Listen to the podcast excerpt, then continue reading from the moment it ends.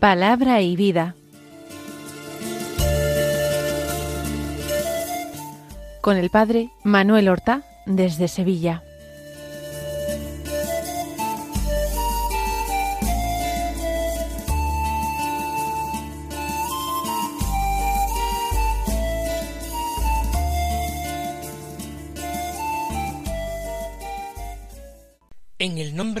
Padre y del Hijo y del Espíritu Santo. Amén. Alabados sean Jesús y María. Muy buenos días, queridos amigos, oyentes de Radio María y seguidores del programa Palabra y Vida. Realizamos nuestro programa el miércoles de la primera semana de la cuaresma. Ya llevamos una semana, empezamos el miércoles de ceniza, que fue la semana pasada, llevamos una semana de cuaresma. Es momento de revisar si estamos cumpliendo los objetivos que nosotros nos proponíamos con fervor el miércoles de ceniza. Tenemos que hacer constantes exámenes de conciencia, porque tenemos que ir progresando en este camino de conversión que es la cuaresma. Y para eso es bueno trazarse pequeñas metas, pequeños objetivos, eh, propósitos eh, sencillos de evaluar, de controlar, que nos ayuden a dar esos pequeños pasos, que constituyan signos que nos ayuden a entender que estamos en camino de conversión, camino hacia la Pascua. Este miércoles es 21 de febrero. La Iglesia celebra en este día la memoria de San Pedro Damián. Es un santo medieval que nació en la ciudad de Rávena, en Italia, en el año 1007. Realizó estudios y se ejercitó como profesor. Pero, siendo llamado a la vida monástica, quiso retirarse al yermo de Fonte Avellana. Allí practicó la vida monástica y fue elegido prior. Propagó mucho la vida monástica, cenobítica, eremítica por toda la Italia. Y en aquella época también, por su prudencia, sus estudios, su buena formación, fue consejero de papas, bien actuando para ellos como legado, bien escribiéndole acerca de ciertos asuntos de la Iglesia y dándoles consejos en el tema de la reforma de la Iglesia. Fue hecho cardenal por el Papa Esteban IX y obispo de Ostia, cerca de Roma.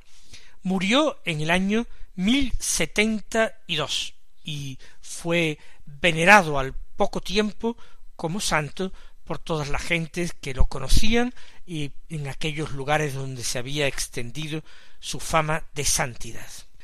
Vamos nosotros a escuchar ahora la palabra de Dios y vamos a tomar ejemplo de este santo para entender que la escucha de la palabra tiene que servirnos para despertar la fe y la fe tiene que conducirnos a la práctica de las buenas obras. El Evangelio que se proclama en la misa de hoy es de San Lucas, del capítulo once, los versículos veintinueve al treinta y dos, que dicen así En aquel tiempo la gente se apiñaba alrededor de Jesús, y él se puso a decirles Esta generación es una generación perversa. Pide un signo, pero no se le dará más signo que el signo de Jonás. Pues como Jonás fue un signo para los habitantes de Nínive, lo mismo será el Hijo del Hombre para esta generación. La reina del sur se levantará en el juicio contra los hombres de esta generación, y hará que los condenen, porque ella vino desde los confines de la tierra para escuchar la sabiduría de Salomón. Y aquí hay uno que es más que Salomón.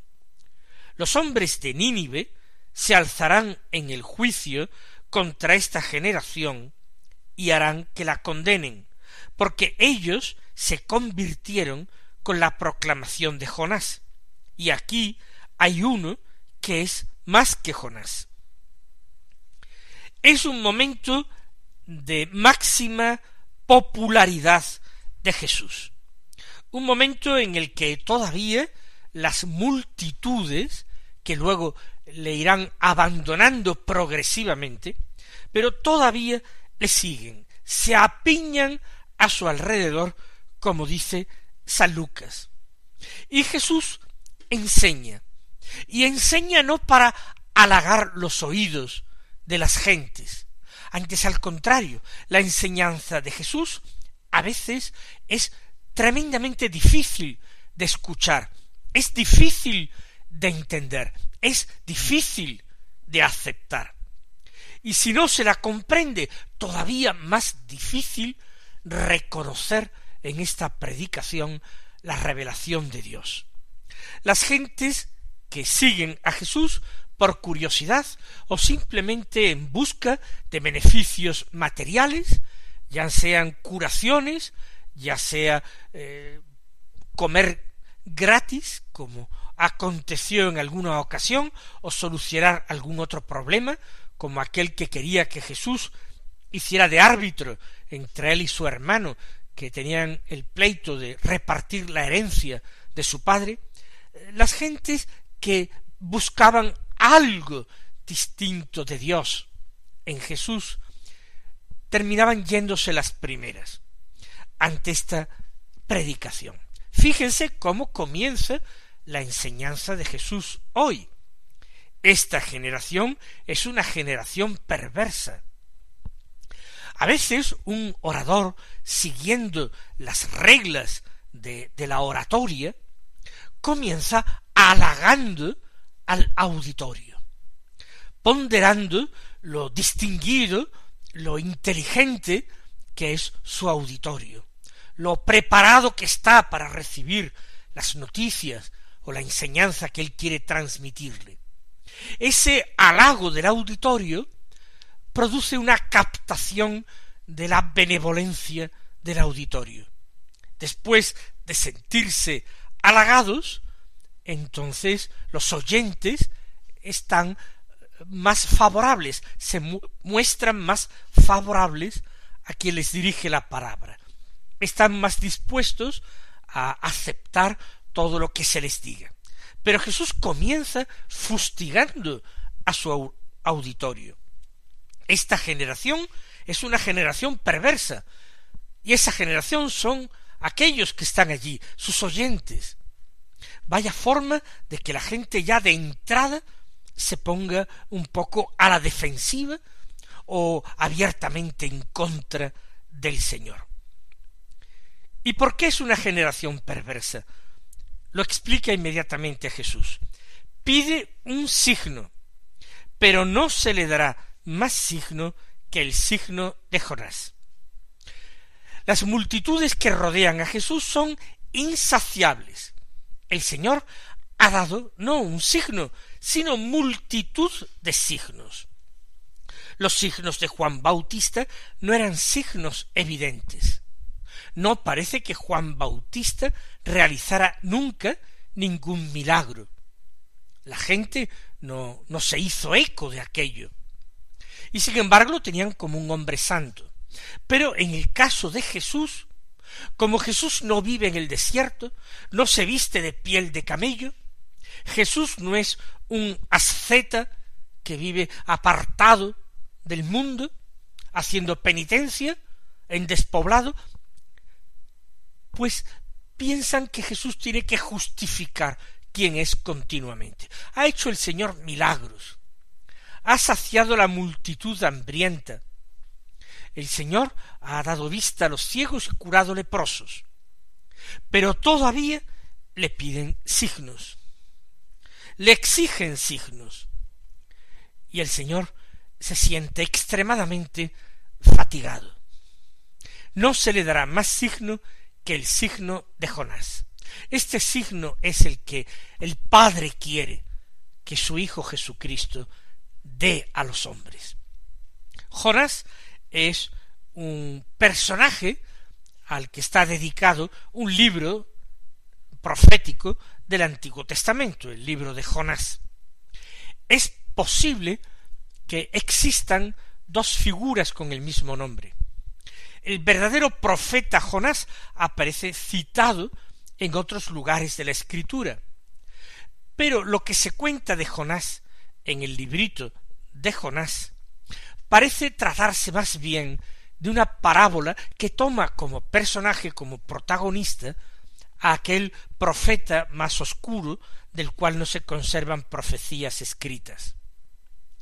Lo cierto es que el libro de Jonás, la historia de Jonás, era muy conocida por los judíos.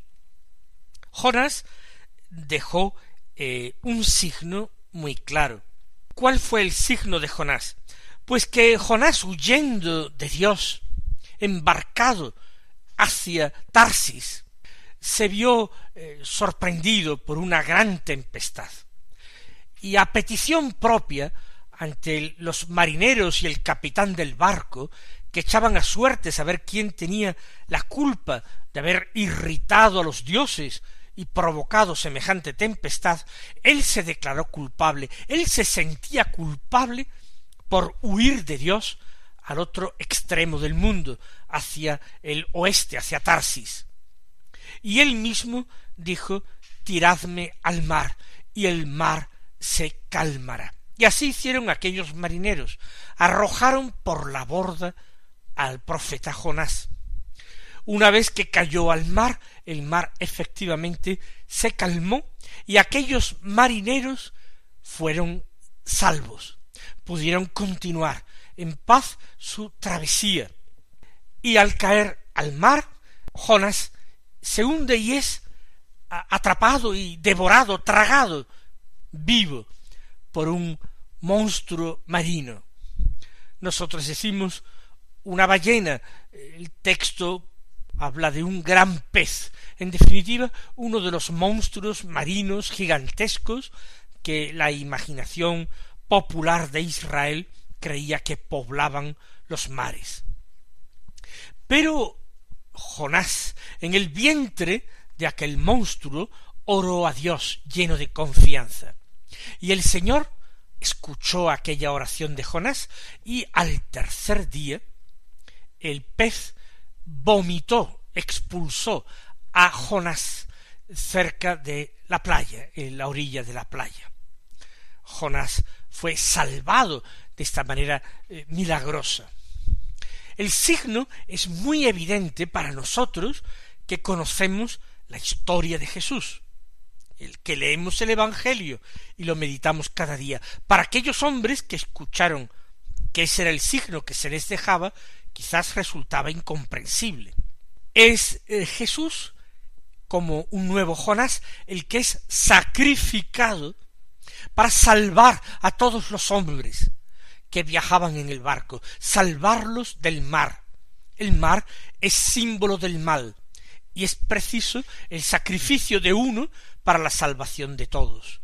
Uno es ofrecido como víctima, ofrecido precisamente abandonándolo a las fuerzas poderosas del mal, del poder de la muerte.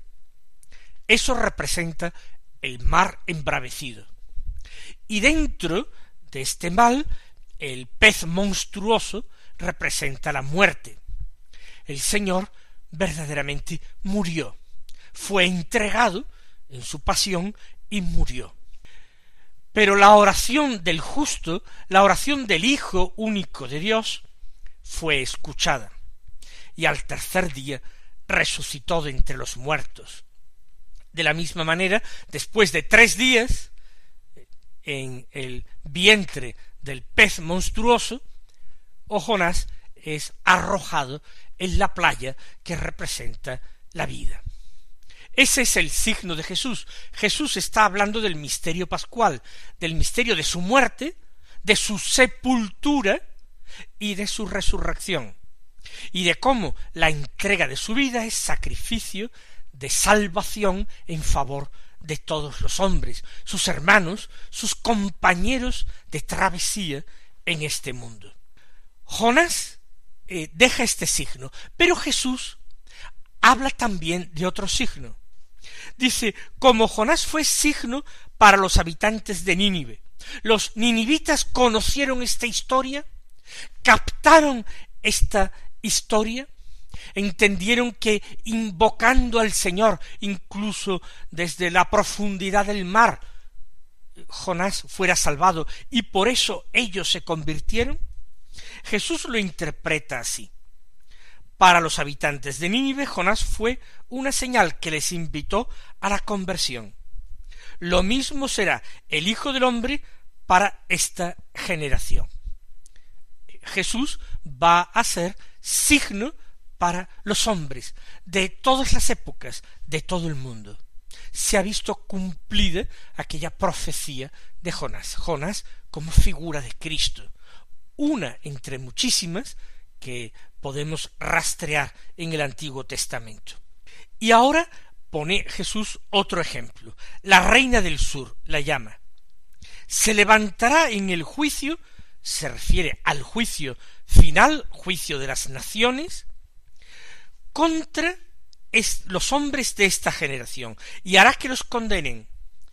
Tanto los pecadores habitantes de Nínive como la reina del sur, nosotros hablamos de la reina de Saba, ambos van a ser acusadores de los creyentes en el día del juicio, porque ellos sí que creyeron y no se limitaron a creer con su mente, sino que cambiaron de vida, cambiaron de conducta, se convirtieron.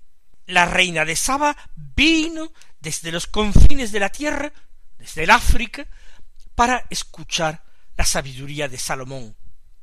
Y aquí hay alguien que es más que Salomón. Salomón es de nuevo figura de Cristo. Salomón es el hijo de David, como el Mesías Jesús es el hijo descendiente de David. Salomón es el príncipe de la paz, y Jesús, el Mesías, es también príncipe de la paz, y tal le llamó el profeta Isaías. Jesús es la sabiduría de Dios y Salomón es precisamente el hombre más sabio que había existido nunca. Salomón construyó el templo para el culto de Dios y Jesús construye el nuevo templo, de manera que dice derribad, destruid este templo, se refiere al de Jerusalén, junto a cuyos muros se encuentra, y yo lo reconstruiré en tres días. Y él hablaba, dicen los evangelistas, del templo de su cuerpo. Jesús es también constructor del nuevo y del verdadero templo en el que hay que dar culto a Dios. Por tanto, aquella mujer, la reina de Saba, vino desde un lejano confín a conocer a Salomón, a aprender de su sabiduría. Pues bien, aquí hay un nuevo Salomón infinitamente superior al viejo Salomón, que era solamente figura de él. Y aquí está en medio enseñando como maestro. Y los hombres de esta generación no le escuchan, no le siguen, se dedican a pedir un signo. Los hombres de Nínive se alzarán en el juicio contra esta generación, harán que la condenen, porque ellos sí que se convirtieron con la proclamación de Jonás. Y aquí hay uno que es más que Jonás.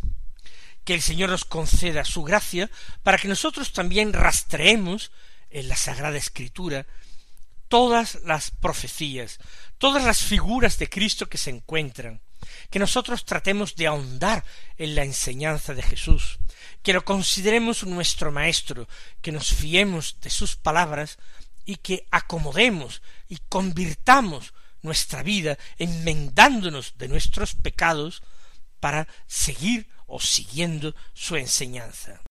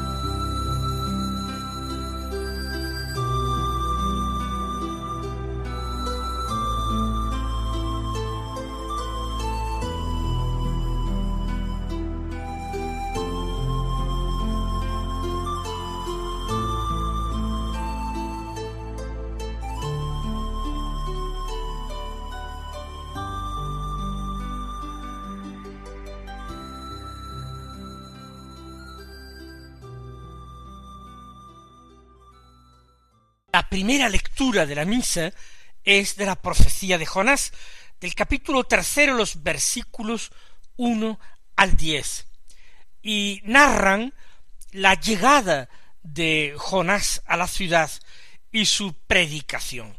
No leemos el texto completo porque nos queda poco tiempo, pero nos dice el autor sagrado que Nínive era una ciudad inmensa. Hacían falta tres días para recorrerla. Jonás empezó a recorrer la ciudad el primer día proclamando dentro de cuarenta días Nínive será arrasada. Los ninivitas creyeron en Dios. Entonces proclamaron un ayuno, se vistieron con rudo sayal, desde el más importante al menor. Esto resulta extremadamente interesante lo que hemos escuchado. El anuncio de Jonás en Nínive es una amenaza, una amenaza de un castigo terrible. Nínive, la ciudad grande, será arrasada. Y dice el libro que los ninivitas creyeron en Dios y se pusieron a hacer penitencia. Si hubieran creído a Jonás y su anuncio, hubieran seguramente huido de la ciudad. Pero ¿qué es lo que creyeron? Pues que Dios era misericordioso, y lo mismo que había salvado al profeta Jonás de ese destino horrible, eh, comido por aquel pez monstruoso, lo mismo que lo había salvado al haber Jonás orado con fervor. Ellos también podían salvarse si hacían penitencia y oraban. Creyeron en Dios y les sirvió para esta fe no tanto las palabras de Jonás, sino el signo de Jonás. Y se dicen a aquellos hombres, y lo dice también el rey por nombre de ellos, que cada cual se convierta de su mal camino y abandone la violencia. ¿Quién sabe si Dios cambiará y se compadecerá y se arrepentirá de su violenta ira y no nos destruirá. Dios no cambia, Él es misericordia. Ojalá, hermanos, cambiemos nosotros. El Señor os bendiga y hasta mañana si Dios quiere.